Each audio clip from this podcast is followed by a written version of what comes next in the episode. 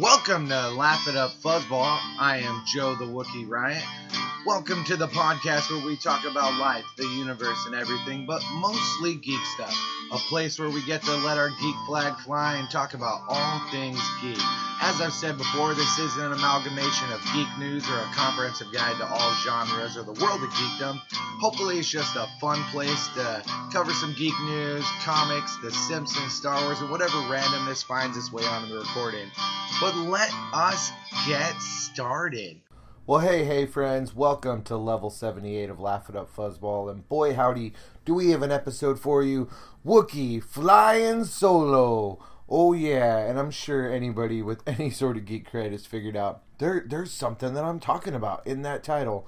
But but there's more. There's more. It's, it's a solo episode, so it, it makes sense. And I don't know. You know me. I'm just a goofy fuzzball. But let's let's just kick right off into this episode of Wookiee Flying Solo with Flavor of the Geek. If you didn't hear, I actually heard this in an article from Variety. Apparently, there's going to be a 13 episode Superman prequel series. It's been ordered uh, for DC's upcoming digital streaming thingy. Of course, Warner Brothers is doing all this. It's their television entertainment department, but apparently the show is going to follow Lois Lane and Lex Luthor as they investigate a world of fringe science and expose the city's dark and bizarre secrets. Proposed title is Metropolis, and heavens knows I'm a huge fan of superhero shows named after the city that the particular hero is from.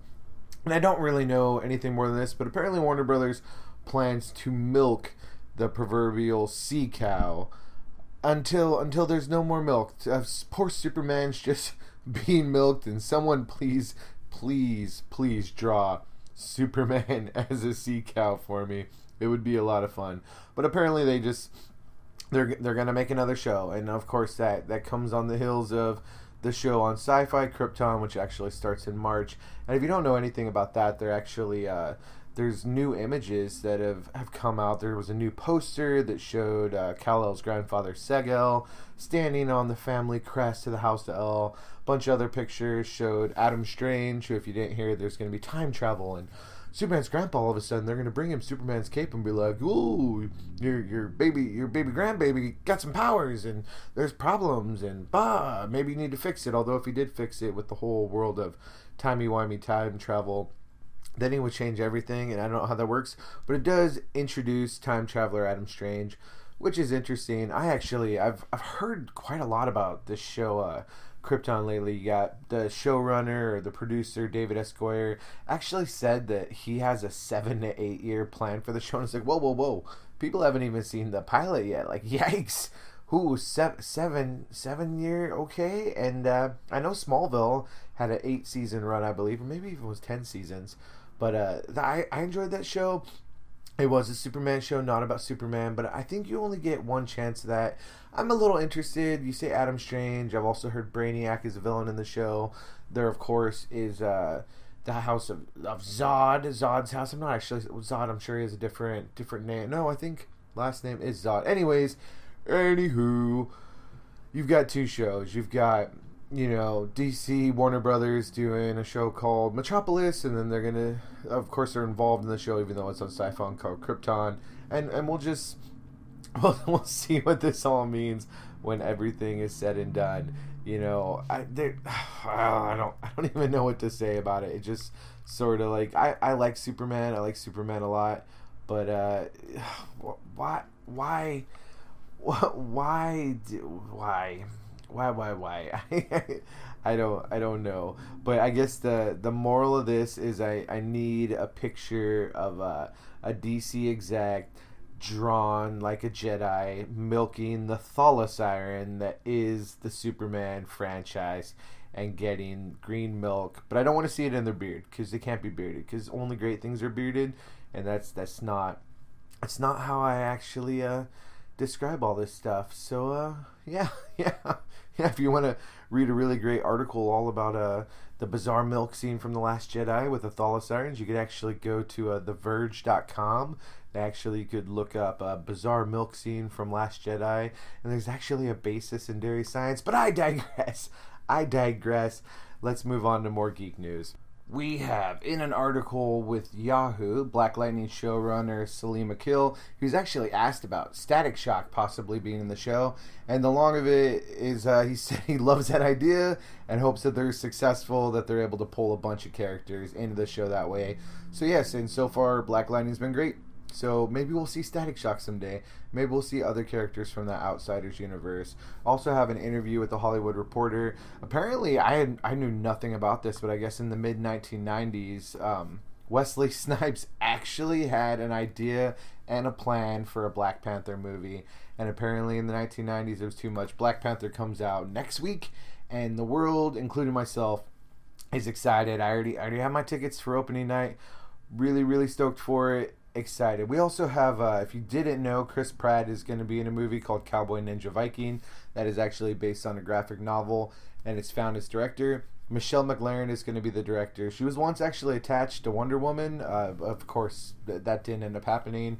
Uh, but she is known for directing episodes of Game of Thrones, Westworld, Breaking Bad, and The Walking Dead. She's also a producer on a bunch of television and directed other television and and and done some really good episodes. So yeah, like why why not? And Cowboy Ninja Viking is that not a name that just gets you interested?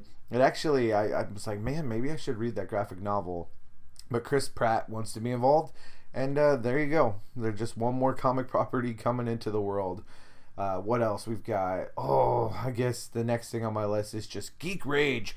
Geek rage. And what I'm talking about is lately I've been seeing a lot of angry geeks talking about the Fantastic Beast sequel. And this is more than just Johnny Depp beat his wife. And in there, even though there's a whole, whole bunch more to that story, and I've actually talked about it on a solo podcast. And I actually think me and Ryan talked about it in one of the two parts of the podcast, which was a bonus show that came out last month. But this latest is they're saying that Fantastic Beasts are gonna they're gonna flake. They're they're gonna uh, totally lay to the side Dumbledore's homosexuality. And what this all comes from is a recent comment from director David Yates saying that Dumbledore's sexuality wasn't going to be explicitly referenced in the upcoming movie, which is called Fantastic Beasts 2 The Crimes of Grindelwald. And and I I, I guess I I don't understand this. Maybe this is a topic that I should bring Ryan on to do another podcast, but I I, I think that there I totally am all about diversity it, whether it be you know gender, sexuality, or I don't really believe in race. I think it's a construct. But you know, people with different skin melanin, so to speak, I'm all about it. More diversity. It doesn't need to be just a bunch of white people, especially a bunch of white men on there on the screen. However, I don't I don't know that I think like someone's sexual orientation needs to be completely out there in someone's face. I know that J.K. Rowling has said that Dumbledore is gay. It has been brought out that Grindelwald and him, you know, in his backstory, uh, did have a romance. But of course, we have no idea where this is going to be falling in the story of Dumbledore's. I mean, obviously, they've probably already had the little fling when they were younger, and now they're moving on to do their own thing. And I, I guess it's not going to explicitly be referenced. But no, you don't know what that means. We haven't seen the movie. We haven't watched it. We don't know what what David Yates would define as explicitly referenced. Like I guess when I think of that, explicit is like. Hello, I'm Dumbledore, and that's not actually. I don't want to do a gay voice, so I'm doing a really bad voice. But I like men and wands and magic, Dumbledore. And I think that's what it's what he's saying. He's not going to all of a sudden be showing up in pink robes and fluffy slippers and with lots of glitter and being fabulous and more well dressed and better kept than any straight man. He's he's just going to be Dumbledore, beautiful Jude Law as Dumbledore with his beard and his blue robe. And and I I guess I don't I don't understand everybody all of a sudden just be like fuck fuck Harry Potter fuck it fuck it all to hell because they don't care about LGBT because I, I, I guess I don't see, but I'm talking as a straight man, and, and I realize that that limits my opinion on the matter. I guess I just don't get it. What I do want to point out is just a tweet from the writer of the script for The Crimes of Grindelwald, who happens to be the, the all around overlord of the universe, because I'm talking about J.K. Rowling, the author of the seven Harry Potter books. And uh, she actually put out a tweet, which I thought was pretty amazing. I'm just going to quote it and I'll do it in my best British lady accent, but being sent abuse about an interview that didn't involve me, about a screenplay I wrote, but which none of the angry people have read, which is part of a five movie series that's only one installment in, is obviously tons of fun. But you know what's even more fun? And she put a meme of putting people on mute. I'm sure it's a famous meme. I don't recognize it, but it's like a guy just like mute, and it's funny because she has a point. Uh, she wasn't in the interview, so don't don't come at J.K. Rowling just because you don't like some David Yates say. You have not read the screenplay. You don't know what's in it. It is a five movie series, so you don't know what's going to happen with the relationships for the characters, what she has planned, and uh, and yeah, yeah, she probably should put all those people on mute. So uh, I guess that's it's a long way for saying this was news. I don't necessarily care as much as other people. Not that I care about people's feelings, but I, I think this might be blown out of proportion. I think this might fall into the realm of clickbait and uh, yeah, yeah, there you go. And J.K. Rowling is, is very clever with her tweets. So we also have it's just just real quick news. I actually talked about Illumination Entertainment, who you would know from Despicable Me and the Minions, and from Sing, and from The Secret Life of Pets. It is now confirmed. It is not just a rumor. Official confirmation that they're doing a Super Mario Brothers movie, and you, of course, Illumination Entertainment is through Universal which makes sense because I'd actually talked about news of Super Mario stuff going to the Universal theme parks. So yes, movies happening. I think it's a perfect way to do a Super Mario movie. Uh, my youngest, uh, well, I've got two young sons. So one of my young sons is crazy about Mario. In fact, uh, recently, every time I see him on Skype, he's wearing his Mario hat from his Halloween costume when he was Mario and wore the cute little mustache. And uh, yeah, so lots of kids rejoice in, and a lot of people my age who grew up with Mario probably really excited about it because they could take their kids to go see it, and and let's let's see what they can do. I like the Illumination Entertainment stuff. They haven't all been winners, but uh, the movies the movies have been enjoyable, and they like to make money, and this is one way to for sure make money. Combine that Nintendo and and Universal brain trust, so to speak, and make all the money other geek news. This just uh, came in the wake of the Sony CEO Kaz Hirai stepping down, and there's a new guy. I don't have his name here, uh, but he's known as a cost cutter. The new guy is. So there's are, rumors are circulating now that Sony's movie division is probably going to be sold, and of course, then people automatically are going to Disney doing it to acquire the rights to Spider Man and acquire the rights for their upcoming streaming service as if they don't have enough stuff, especially with that Fox acquisition when it goes through for their own streaming service. What I want to say about this, if you've heard anything about people saying Sony's being sold to Disney, it's happening. Yes, I realize that once was a rumor for Fox, and it did happen. But basically, the new CEO has not said anything. Uh, hasn't came out with any business plans, and uh, this is all at this moment rumor and conjecture. I, have, I went down a rabbit hole and read a bunch of stuff. I went down the rabbit hole so you didn't have to, but I gotta say the Tweedles were delightful. But Marvel could actually regain the rights of Spider-Man under if they have some sub clause that if Sony's movie division is ever sold to somebody else and it resorts back to them, very possible it's there. Also possible that Disney could just spend money to just get Spider-Man back if that's something they really wanted to do. And uh, just, I guess, if you really care, you can fall down the rabbit hole. I did. There's really nothing there. And uh, it's, it's something you could watch out for, but not something to go crazy over, for sure. And honestly, just my two cents. I don't know anything about monopoly law or anything like that. I know that they are still approving this deal for Disney with Fox, and I, I, seem to think that if they acquired the entire like movie and television division of Sony, that might actually constitute having a monopoly. So I don't know that that's going to happen. Uh, does that mean Sony could be snatched up by other companies? Sure, absolutely. And I'm sure this sort of stuff comes out because people have talked about it in boardrooms or circulated rumors within Sony. And and who knows where it'll go? Would I like Marvel Studios to regain the rights to Spider-Man so that the last property would be in their hands and then they could do everything? I, I seem to think yes, because at least all the stories that would come out. But I, I say that with a bit of caution because if all of the superhero, all the Marvel stuff is over on the Disney side, then you have all the DC stuff over on the Warner Brothers side. I think we'd probably actually get less movies, but that could also mean that we would just get quality movies because the Marvel movies tend to be better. Um, or when I say Marvel, I mean Marvel Studios. So we'll we'll just see how it all shakes out, and and could it potentially be a world where Disney owns all the Marvel stuff? Sure sure that that world could potentially exist, but as of right now, it does not. But Spider-Man's to be in Infinity War, so don't even worry about it. Don't you worry your little head over it. Don't you worry at all. Also, just uh, I read a little thing about. Uh, actually, I think I heard it on a podcast. I think I heard it on uh, Collider Heroes.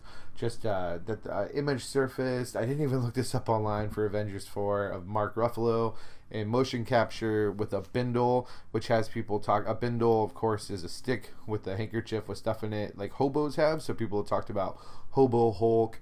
Uh, look up these behind the scenes pictures if you want. I didn't. I didn't actually look it up because I didn't really care. I just put in my notes to talk about. Also, if you're a fan of The Walking Dead, just uh, apparently they may actually be losing Maggie in the future. Yes, that's right. Because in this world where where it's time's up and and everything is is looking very very sweet for you know gender equality, especially in the world of entertainment. I they, apparently it has come out that The Walking Dead does not pay the actress who plays Maggie the same as it. That's right, Lauren Cohan does not get paid the same amount of money as some of the male actors, and uh, if she doesn't, she might be leaving. And you know what? I say, uh, I say that's pretty shameful. That if oh wow, like especially with everything going on, that it just it seems if she's a huge actress on the show, she's actually one of the good parts of the show, really that's going on, and uh, the fact the fact that uh, that that she uh, that she might be leaving because of the pay thing is uh, is sort of really reprehensible. And uh, yeah then if she needs to leave and, and show then fine. But really i think the walking dead is sort of circling the drain anyways and it might not be a big deal. Apparently lauren Cohan is doing a lot of pilots for other shows and good for her. She's she's a good actress. And uh, I might point out, even though BVS was was a steaming dumpster fire, she uh, she did play uh, Martha. Martha, yes, the name that broke a thousand eardrums in BVS, along along with Negan himself, who played you know Papa Wayne. So you know she could she could be in the Flashpoint movie as Martha Wayne Joker. Is all I'm saying. Lauren Cohan, maybe that's where you make your money and make up for it. We also just Superman news that I actually care about, unlike Krypton and Metropolis. Brian Michael Bendis, who I did talk about, had moved from Marvel over to DC. He's officially announced the comics that he's writing, and much to my excitement, He's writing Action Comics and he's writing Superman for DC. I already pull Superman, but oh, oh, man, in this world where I'd been thinking about actually pulling Action Comics and uh, and and reading them because the stories look cool. Well, damn it. Anyways, it looks like I might actually have to start pulling action too. If Brian Michael Bendis is doing this, he has he's a great history of doing good stuff with characters, and uh, Sp- Ultimate Spider-Man just immediately comes to mind whenever you think of Bendis and uh, it's pretty exciting news to see what it'll do for Superman. And uh, I I'm gonna keep my eye on it and be really excited for it. Other news: we got uh, Joel Kinnaman, who is the director for the upcoming Suicide Squad 2, just said uh, that the the new movie is going to be more grounded. There's going to be less sorcery. So hey, who knows what that means? But I guess that means they're not going to misuse Enchantress as as a, a villainess in the future. Although pretty sure she did, and uh, yeah, and then uh, hopefully they're just probably hoping that they can get another Academy Award for Killer Croc's makeup, and they're gonna keep winning Academy Awards for makeup for bad movies, or maybe they won't be bad movies. I I think Suicide Squad two do villains against villains, do ground level villains against ground level villains, and and give us a good movie, or give us the movie where Joker is the villain. You know, David Ayers actually said that he realizes that the Joker should have been the big bad for his movie, so give us the movie where the Joker's the big bad. That'd be okay or you know even a lot i've heard a lot of people not really liking i guess spoilers for like 30 seconds five four three two one but i've heard people saying that they they don't want to see a movie with lex luthor and deathstroke and with the with the bad the the league of evil and uh, maybe that could be the really cool way that you get that suicide squad 2 versus them and uh, I, think that could be a lot of fun. So yeah, I, I I'll probably go see Suicide Squad 2 whenever it is coming out. I actually don't uh, have that information right readily at my fingers. But uh, yeah, you know, what? Sure, Joel Kinnaman. I think I think that uh, that could be good. Please, less less magic. Uh, but you know, if you're gonna have a Diablo, you know, who knows? The movie's not even coming out to 2019. I know that much. So there you go there you go. More grounded. Suicide Squad. yeah, that's good. So good. What else? Oh, if you didn't see, Deadpool's got a new poster. And uh, check it out, yay for Flashdance and bullets instead of water. And then rumor that we're gonna get a trailer on Valentine's Day because that's the anniversary of the first film. And check out check out the Deadpool poster. And I'm just really looking forward to the the Deadpool, uh, all the stuff they're gonna do to promote this movie because I really enjoyed everything they did to promote the first movie, and I I liked the you know the trailer that they had and the the Better Homes and Gardens or whatever, and the Bob Fosse. I, I just think uh, I think that's really clever, and I and I'd like to see more clever stuff for Deadpool. I, I really would. But I guess we're talking advertisements, so uh, let's just go. Oh, I don't think I'm allowed to say anything about bulls that are super. I think you have to talk about the big game, the big foosball game, the big foosball game. You know, you take a take a bowl and you're like, this bowl is stupendous. This bowl is grandiose. Would I say the bowl is super? No, it's not really a superhero. It's really a superhero bowl. It's more of a more of just a really good bowl.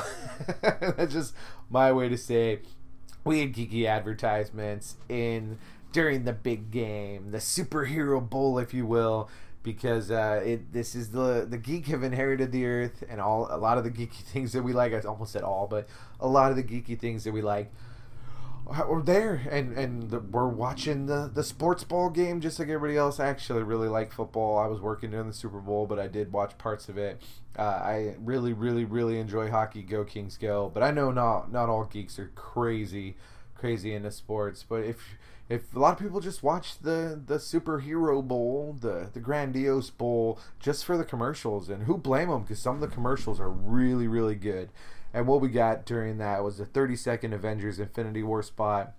And literally, this is just 30 seconds, you know, 20 or more new shots all the shots tell us nothing, but you you get to see Spidey, Doctor Strange, and Iron Man together. You get to see Cap and T'Challa together. You get to see Vision and Scarlet Witch, which is probably going to be the inevitable continuation of the romance, which might also offer some intriguing ideas about Infinity Stones.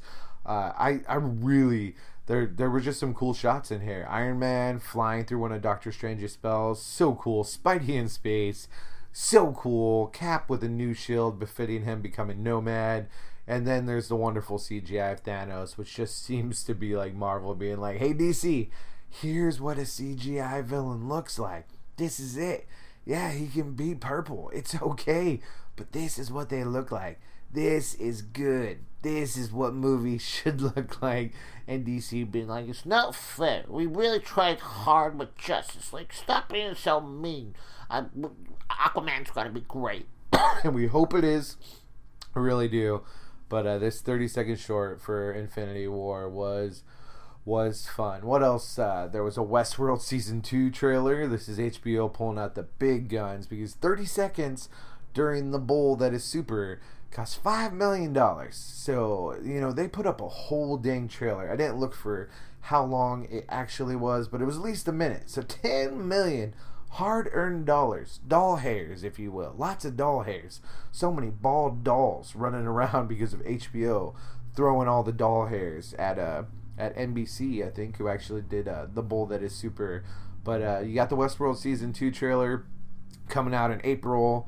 And man, this trailer is good. If you like the first Westworld, this is going to continue this world you know, this is our world now, and good luck fighting those robot bulls now that Dolores is taking back the world where her kind was tortured for the pleasure of rich people. It was so fucking amazing. It really looked good, and I'm, I'm excited for Westworld coming back in April. I've actually heard that the official date is April 22nd, but I don't think that's officially on the interwebs. So yeah, what else? There was a Castle Rock trailer.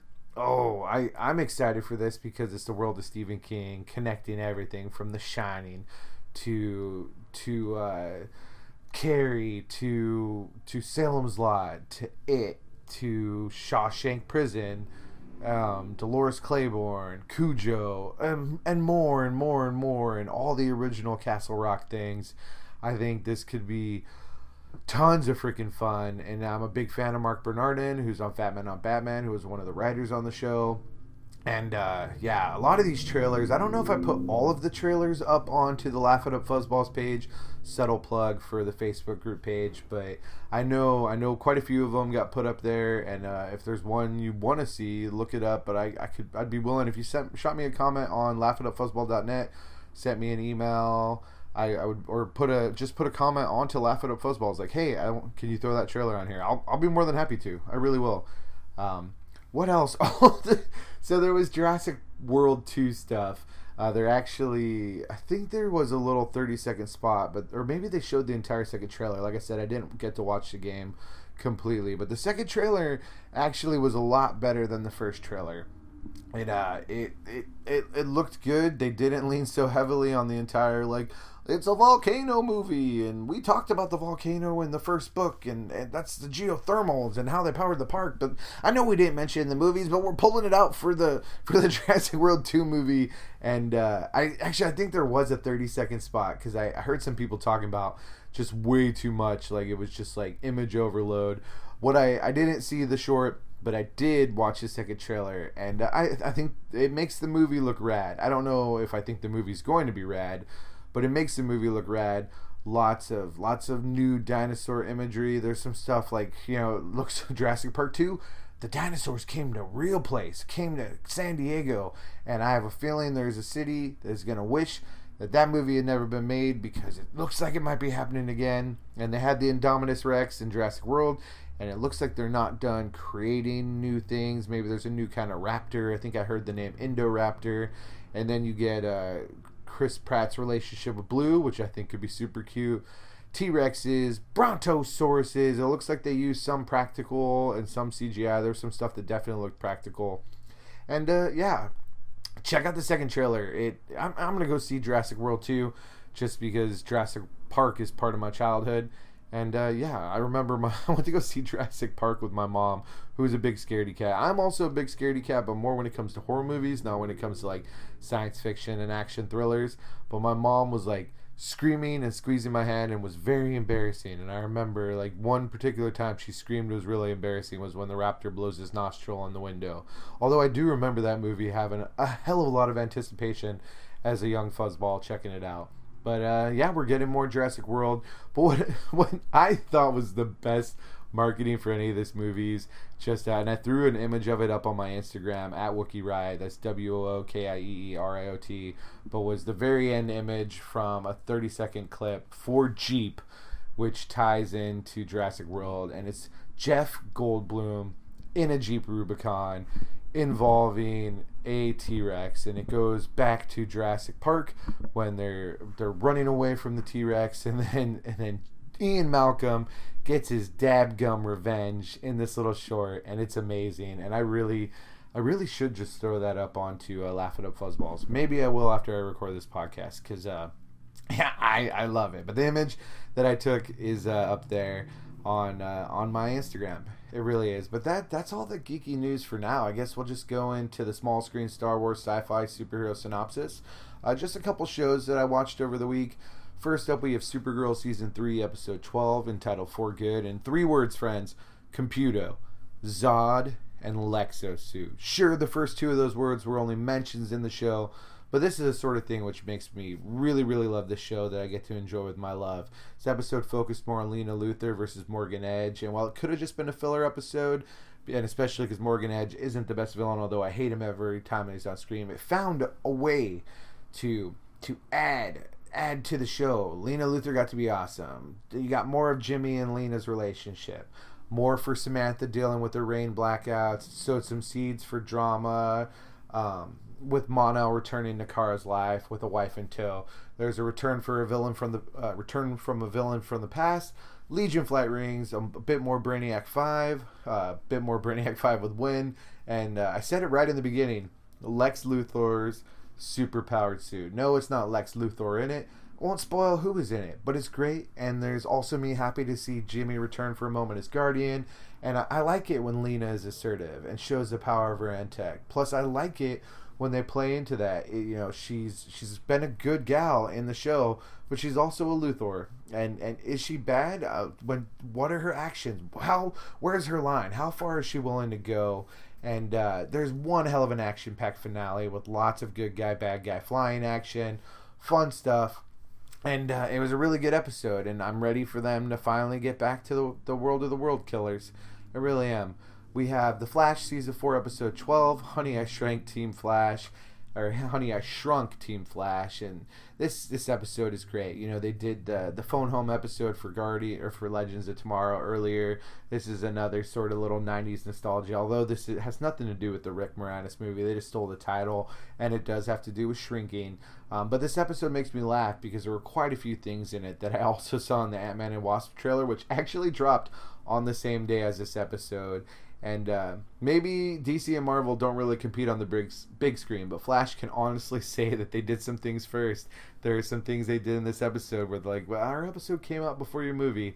So uh, there, you, there you have it. And the villain for this week is uh, Sylbert Rundin or Rundine, uh, aka Dwarf Star, who, fun fact, is an Atom villain. There's another Kord Industries cameo, plus just the fun of dealing with a baddie who shrinks stuff, which is used to great comedic effect.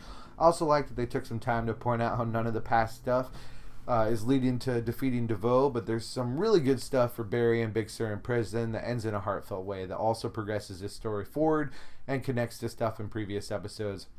I'll be honest, I didn't really dig Cecile having mind reading powers, but the end moment for her and Joe and the, the brief return of the therapist made it worth it. You know, I'm going to like any episode which uses the Simpsons word embiggen in it multiple times. Yes, embiggen is a real word, it is a perfectly cromulent word. And really, the winning moment of this episode involved the shrunken gumshoe Ralph Dibny that made me laugh every time I rewound to watch it. And I, I, I went back and watched it several times. I just I thought it was a really good gag. Uh, Wells gets some time to show off his brain powers, keeps everyone focused on the true big bad of the season. This episode, it really balanced goofy and dramatic well. It was a lot of fun to watch. And bonus, my beautiful Heather enjoyed this, and Black Lightning right alongside me even if she may have been a little lost and need a bit of explaining from her future hubby Fuzzball. But I really like this episode. I like where I think it may be headed. We have Black Lightning season one, episode three, LaWanda, the Book of Burial. Book of Burial. Uh, this show may be the most different of all the DCW's. DCW, yeah, blah, blah, blah, words are hard. All, maybe the most different of all the DCW stuff, but it really is fast becoming my favorite. Happens to have superheroes in it, but it's about so much more. Freeland is a real city with real problems, and it, it's not just that's that's a lot of fun. I don't even know if it's still recording, friend. I don't even know. I don't even know if I'm going to edit all this out. I may not. I may not. I may just leave it all in and have somebody be. This is what happens when you fly solo. When Wookiees fly solo, sometimes they need a co-pilot to help them along. But uh, we're gonna. My computer finally just fired up. We're gonna go back to Audacity, and it recorded it. it's all right there. So uh, there we go. We're just gonna keep going. So where were we? Okay. So. Uh, it happens this show happens to have superheroes in it but it's it's really about so much more. Freeland is a real city real problems. It's not just black lightning who wants to fix it. Ordinary citizens are tired of all the crime and corruption. Also jefferson pierce's daughter works on her new superpowers letting us know that she may be joining the crime fighting fray soon but there's lots of family dynamics here. And once again black lightning only really appears for a small portion at the end letting uh, letting his real self as Jefferson Pierce, as a father, as a husband, and as a member of a community racked by crime, shine through. A bonus to show is it's about how heroes can fight to make a change in the world, but they're not always successful. We see deeper into who pulls the strings of crime with Lady Eve, and Tobias Whale remains an impressive bad guy here. It's a heavy episode, but then it isn't, as Pierce and his ex wife have to deal with their youngest daughter announcing she's ready to have sex, which is awkward and real and wonderful to watch. Uh, I think this is the moment where Heather really started liking the show. It was all the, the dynamics and interplay between the characters.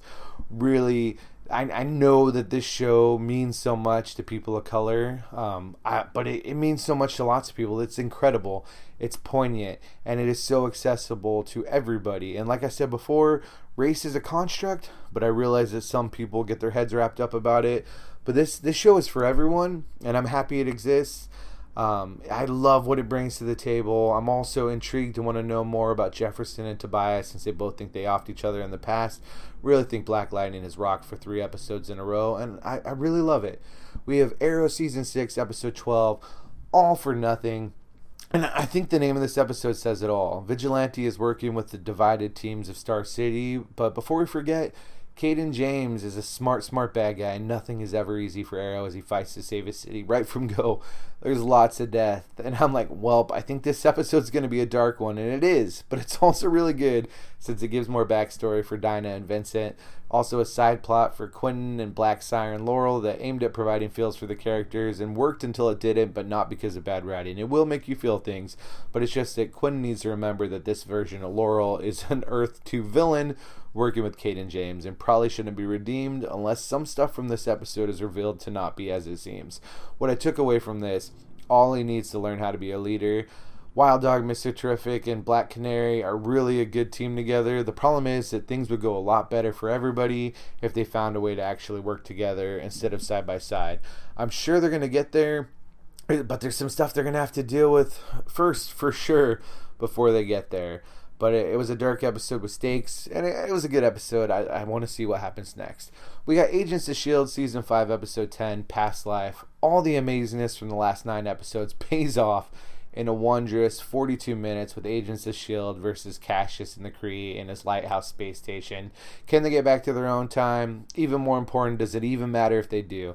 There's a big reveal in the episode which deals with ideas about time travel and time loops, again, which adds so much to where the story can go. Flint gets to showcase his rock powers to great effect, and all the characters just get the right amount of time to pay off their arcs. Plus, there's death and destruction and fights, and even Space Kree PCP. There's sacrifice and action and amazingness, and I loved it all. Kasius was a very effective villain for these 10 episodes, and my only regret is it looks like we're headed back to real time on Earth. I have hope for how this is all going to go. Um, they did a great job of ending on a cliffhanger where you're not even quite sure how it ended, who has made it. The show returns on March 2nd. They have a month off. But I, I just have to say, way to go, Agents of S.H.I.E.L.D. and Marvel TV. And uh, now I guess they're going to have to deal with that Air Force general who was keen on shooting people in the face if they failed her. Because, yes, that did happen in the episode that involved Fitz. But that was all the television that I got to watch. Actually, I was really excited to watch uh, The Altered Carbon, what I thought was a movie on Netflix, and then discovered it's not. It's a 10 episode show on Netflix, and uh, I was like, "Crap! I don't have I don't have the time to watch ten episodes." So uh, I've actually watched a little bit of the first episode so far. I'm intrigued by it. I'm not sure how I'm going to break it up, whether I'll do like two episodes a week or, or see what I can watch in between school. But uh, so far, Altered Carbon seemed seemed okay. Yeah, I don't I don't really have much more to say about that. But let's let's move on to our next segment in the stacks not as heavy as last week with all the comics, but I did actually get to read some comics. I picked up my pull list, and uh, because there were single issues, I was like, you know what? Let me just uh, let me read where I have time. You know, you can always read a comic while you're while you're taking a poop. Just saying. Although I, I don't, because I don't want to get poop hands or dirty hands on the comics. That's just me though. But uh, I I find time to read. Like I'll take a comic with me to school, and if I have a 15 minute break, I'll just read it and then I'll bring it back and then take another one. That's what I do. Like right now, I actually have checked out two trades from my school's library because I had 30 minutes to kill and I didn't have anything to do it, so I read a comic. But we're going to talk about those in the next issue because I haven't finished it yet. But this is me just getting the comics. I read Dark Nights Metal number five, written by Scott Snyder, pencils by Greg Capullo, ink by Jonathan Glapion, and color by FCO Plascencia. If you're waiting for a, a bunch more panel time for the Batman Who Laughs, here you go. We follow Superman and Batman at the Forge of Worlds. Aquaman and Deathstroke is an unlikely team up at the center of the Earth. You get Hal Jordan, Mr. Terrific, Plastic Man, and a surprise hero at Thanagar. Then Wonder Woman searching for Hawkman's mace. Needless to say, things are not going to go well for our heroes, but the fun is in which nemesis they end up facing. Wonder Woman really gets the spotlight in this issue, and she's amazing, as she should be.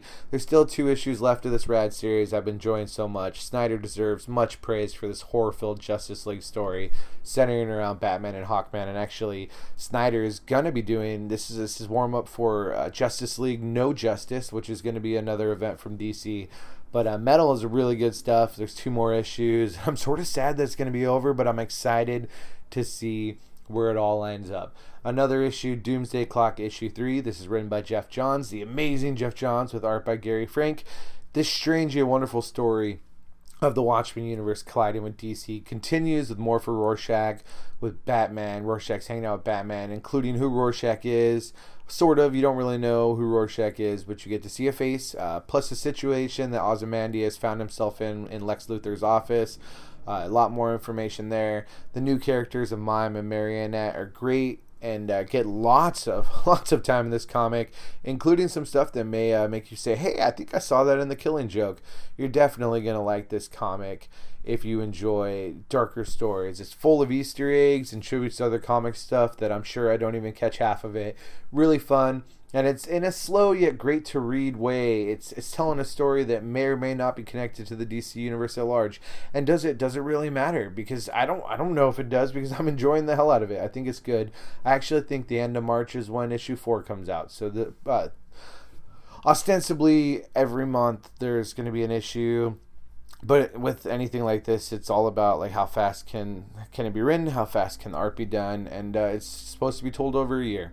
So, uh, but issue three actually has March on it, and it came out in January. So uh, we'll see. We'll see. January's came out in December, and then uh, February's came out in January. But so did March's. So maybe they're getting a head start because they just want to make sure they get it all done. We shall see. But the interwebs says end of March for issue four.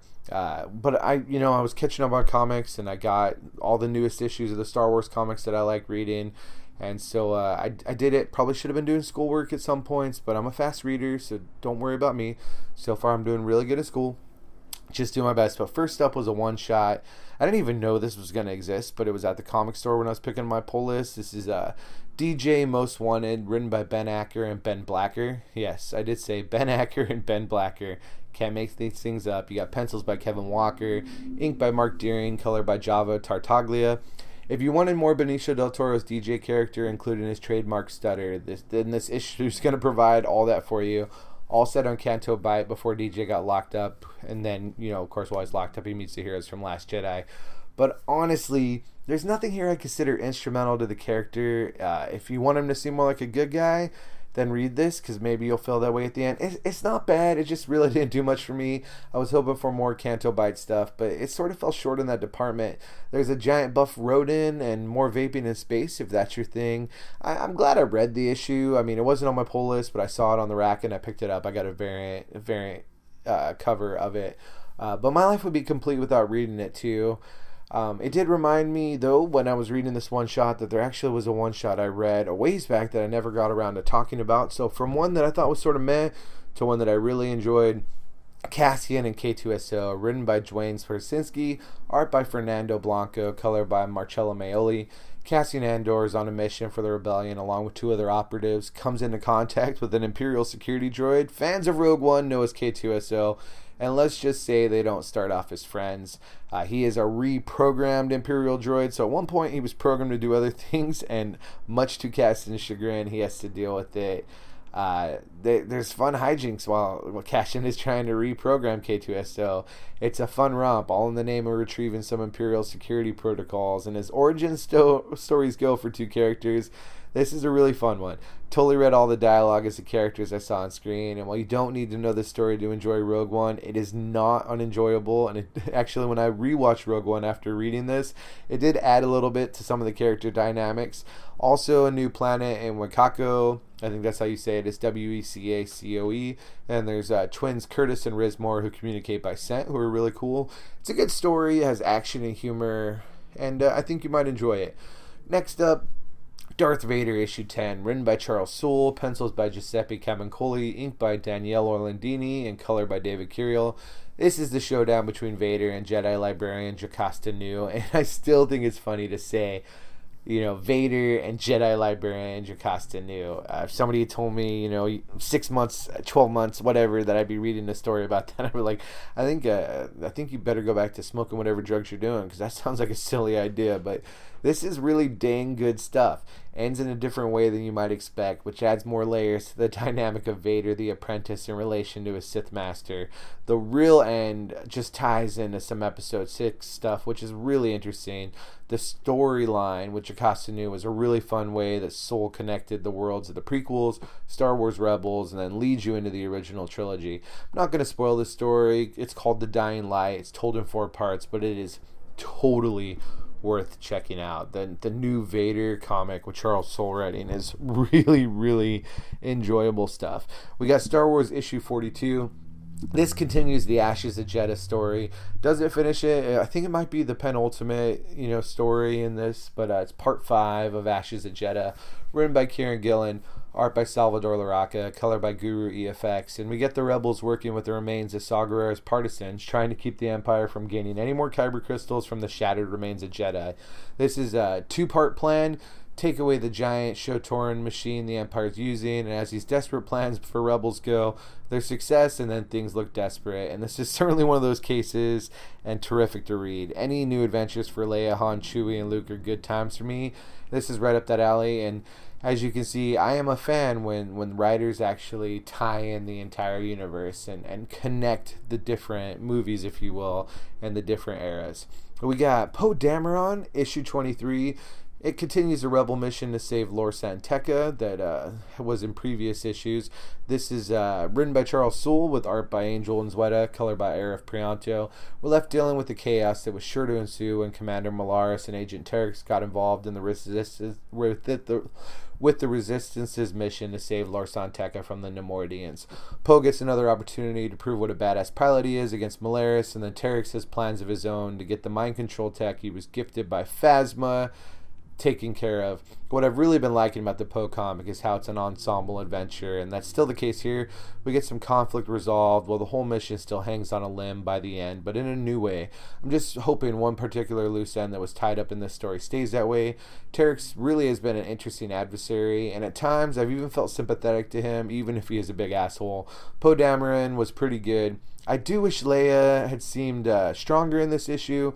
In prior parts of the story, she was awesome, but uh, it's still worth checking out, especially because uh, this Lor San Tekka tale is not finished. And last comic from the Star Wars is Doctor Aphra, issue 16, written by Kieron Gillen and Si Spurrier, inked by Emilio Laiso, and colored by Rachelle Rosenberg. The storyline of Chelli Aphra's story has been a little bonkers, but in a dope-tastic way interactions with Imperial Inspector Magna Tolvan keep up here, as well as the romantic tension between the two characters. Aphra still with her weirdo team, fetching something for the murder droid Triple Zero, and the reveal of what he's after is quite interesting. Also, a giant Star Wars monster for people who like that sort of thing. More Tukas, more explosions. Maybe the explosions have to do with the Tukas, and then and then there's what seems like a wrap up for the mission, which really means it's headed somewhere fun and wild next. Really, just enjoy the character of Aphra, and while I miss Black Krrsantan being around, one can only hope in the future for more of the giant dark Wookiee. Uh, for these six issues in the world of Star Wars, if I had to rank them, uh, we would uh, let's see. Number one would be Vader, followed by Star Wars. Number three would be Cassian and K2SO. Four would be Aphra. Five would be Poe, and last would be DJ Most Wanted. But uh, really, the drop off from five to six is, is pretty steep uh, yeah, but uh, the I really you can't go wrong with Star Wars comics, and, and, it was a good week. And while we're talking Star Wars, we're just gonna segue as I usually do to the next segment, "Let the Wookiee Win," where we go over whatever stuff from a long time ago that I choose to ramble about. So just the the first little Star Wars thing that I want to talk about. Actually, I had planned to talk about on the last episode, but I forgot to. Just a, a shout out to to an artist named James Hance. He is the creator of Wookiee the Chew. If you have not ever experienced Wookiee the Chew, you may have actually seen images of like recently. There's been a little image of the plushy, like Winnie the Pooh looking uh, Chewbacca, and then the shadow is like a full form Chewbacca. Actually, one of my friends was telling me at Kiki Mama's in Buena Park, they saw a print of that and wanted to pick it up. But all this comes from James Hance. He has a website, www.jameshance.com. Hance is H A N C E, like chance without the C.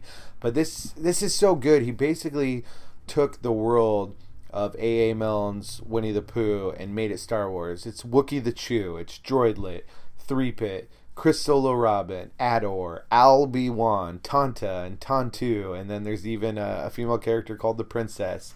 But uh, I guess I, I can't say more about this than actually just to use the words of of the very own Peter Mayhew, Chewbacca himself, his words regarding Wookiee the Chew, where the gentle, innocent characters invite a whole new generation into both the Star Wars universe and James' own magical land of Wookiee the Chew. So that's right, even Chewbacca likes Wookiee the Chew.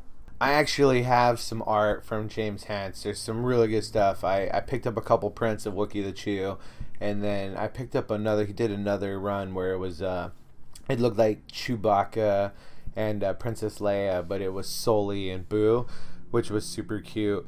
Yeah, really, check out his stuff. He has a thing where you can actually get it's like a six-page free coloring book that actually has has some of the characters there. Uh, his art is amazing. There's actually something that I want to pick up in the future, but I'll keep it a surprise because I want it to be a surprise for the person that I'm getting it for. Really good stuff. Just wanted to to shout out him as as an amazing person in the in the world of Chewbacca and Star Wars. Also, if you didn't hear, I, I just talked about all the Star Wars comics. There actually is going to be a comic for the Last Jedi. It's actually being written by written by Gary Whitta or Whit Whitla. Oh no, sorry, Gary, Gary Whitta. He was the screenwriter of Rogue One, and apparently this new comic may have some scenes that weren't actually seen in the movie, and some scenes told from a different point of view. So. Uh, it could be neat if you're a big fan of The Last Jedi. It might be something you enjoy. Actually, there was a comic that they did for The Force Awakens too, but I didn't pick it up. Not gonna lie. Uh, what else we have? Oh, I'm so excited! If you if you did not see, Porg shoes. That's right, shoes made out of porgs. Not only are they adorable and cute, but they can be made into shoes, and that's not really the truth. What has been made are some low cut vegan lace up shoes that have cute little porgs on them. The uh, company is Pozu. If you want more information, it's po-zu.com. They have porg shoes. They're amazing. And uh, I I don't often wear shoes, but when I do, I think I might spend some money on some porg shoes. Just saying. Unless I could find uh, the only thing I guess if I could find some Ewok shoes that would beat out porgs, and then if I could find some Wookiee shoes that would beat out Ewoks. But obviously, I'm a big, big lover of the, the fuzzy creatures from the, the world of Star Wars. And uh, I guess that just ends to the last thing. Yes, the entire point of this entire episode was uh, was flying solo, and the point is stuff finally happened for Han Solo. That's right. We got trailers. We got two trailers. We got one during during the Superhero Bowl. We got one during Good Morning America. And then there were posters. That's right, posters of Lando and Qi'ra and Chewie and Han. Bright and fun posters and bright and fun trailers. And um, I just got to say that I, I saw both of the trailers and I enjoyed both of them a lot. I enjoyed them a lot. I think a lot of people that probably had hate and naysaying for Han Solo probably were quieted. Of course, there's some who won't be by it. I uh, I hear what a lot of people have said about it. I think, man, every time I saw Lando in there, and it was so brief, but just holy moly does uh, Lando just Lando smiling in that second Good Morning American trailer like had me and every time I see my boy Chewbacca you know I'm gonna be excited. Alden Ehrenreich as Han Solo. I, I actually could see some of that in there. I actually was talking to a friend and was just like go back and think of Indiana Jones in the Last Crusade. You know when you got River Phoenix playing a young Indiana Jones looks nothing like him but then after you saw it, now when you see it, that's just young Indiana Jones. That's who it is, and you don't even think about it. So I I would say people with trepidation over Alden Ehrenreich, give it a chance. Uh, does he sound exactly like Han Solo? No, but there's there's some shots in those that, like the Star Destroyer coming out of the the fog or the clouds or whatever it is, and that that weird tris- twisty train, and then the aliens and you know Woody Harrelson, you know, putting together a crew. It's going to be a crime. It's going to be a crime movie, and it does look clean. the The Falcon is literally clean. And uh, once it was brand new, and what do they have to go through that makes the Falcon look like it does? And then you know, I, I just I love seeing you know the the scene of Chewbacca putting his his arm around Han. I actually saved that image and plan to put it up on my Instagram at some point. The posters look great. Lando in a yellow shirt, heck yeah! Wait, way to go, Childish Gambino, Donald Glover being Lando in a yellow shirt and looking super dope while you do it and and there was just a lot of things. I've gone and watched these trailers probably one too many times. I think uh, I think actually I was listening to the music and it sounded almost like they took uh, the Rogue One music and and mixed it with Star Wars. Um, I, I I'm in for a penny, in for a pound on Han Solo, and the trailers were a lot better than I thought they were going to be. This is a script by Lawrence Kasdan of of original trilogy fame in The Empire Strikes Back and Return of the Jedi department. He also was involved in The Force Awakens, so if you're a big fan of that movie, that was Lawrence Kasdan too. And I he oh it, I think it looks cool. I uh, there was a lot of stuff to enjoy. I'm excited. It looks like they're going to Han's Imperial past, you know, which is old canon that it looks like they're resurrecting. And then there's there's new droids to look at we're definitely getting new planets. I've heard some rumors for Han Solo. You know, of course you're going to get Corellia, of course you're going to get Kessel, but also the planet Iridium, which involves space pirates. If you don't know, the planet Savareen, who's famous for their brandy, and then another planet called Vandor or Fondor. Which is either going to be barren rocky planetoids near Coruscant or the location of an Imperial shipyard, so I'd probably go for the second one. And then there even was a Lego set. I got spoiled with Han and a Tie Fighter. I uh, I've not seen the images of it, but man, this this really uh really just looks all sorts of interesting. Check out the trailers. Both of the trailers are up on Laugh It Up Fuzzballs. Another not too subtle plug for that. But uh, the Han Solo stuff looks cool, and I'm sure I'll probably talk more about this in the future if I have a guest on. And then I guess just ending with not really Star Wars news, but just fun thing. If you remember Natalie Portman rapping like 12 years ago on Saturday Night Live, she came back did it again with the Lonely Island guys. That even joked about the Star Wars prequels. Not much to say other than um, I love Natalie Portman. I love Padme, and this is amazing. There's uh, I'm gonna make sure there's a link on the website, so that's another not so subtle plug for laughitupfuzzball.net, where all this podcast goodness is hosted. The link will be there in the show notes. And uh, the Star Wars stuff in the wrap is at the minute and a half mark, and it's really quick but really amazing and actually teaches you a little lesson about uh, Jar Jar Binks's anatomy. So that that's everything I have for this episode. Congratulations on completing level 78. Thank you for accompanying me so I didn't truly have to fly solo. If you're not already doing so, subscribe to the podcast on iTunes, Google Play, Stitcher, TuneIn.com, also other apps which pull from these places. So do your thing so I can keep doing mine. Go over to Apple Podcasts, leave a five star rating, and say how much you love the podcast. Let's get it out to everybody. And if there's a way to rate on any of the other things that you go on, go and go and rate. Let's let's keep the podcast going. You can always comment uh, facebook.com slash laugh it up fuzzball podcast, although there might be news about that going away more in the future. I haven't made a decision yet, but the the Facebook group Laugh It Up Fuzzballs is not going anywhere. The website laugh it up laughitupfuzzball.net not going anywhere. Always on Twitter and Instagram. You can reach me at Wookiee Riot. That's W O O K I E E R I O T. Um, I try to be on Twitter and Instagram as much as I can find time for. You can always reach me at laughitupfuzzballpodcast at gmail.com. That's probably the most reliable way because that goes straight to my phone, friends. Straight to my phone. But I always want to see your thoughts, comments, questions, cussing, discussing, and ideas. Thank you for listening. Thank you for letting me be the Wookiee, your resident walking carpet of geekery. Be excellent to each other. Party on, dudes. May the force be with us all. Thanks for stopping by. Stay classy and TTFN Wookiee out.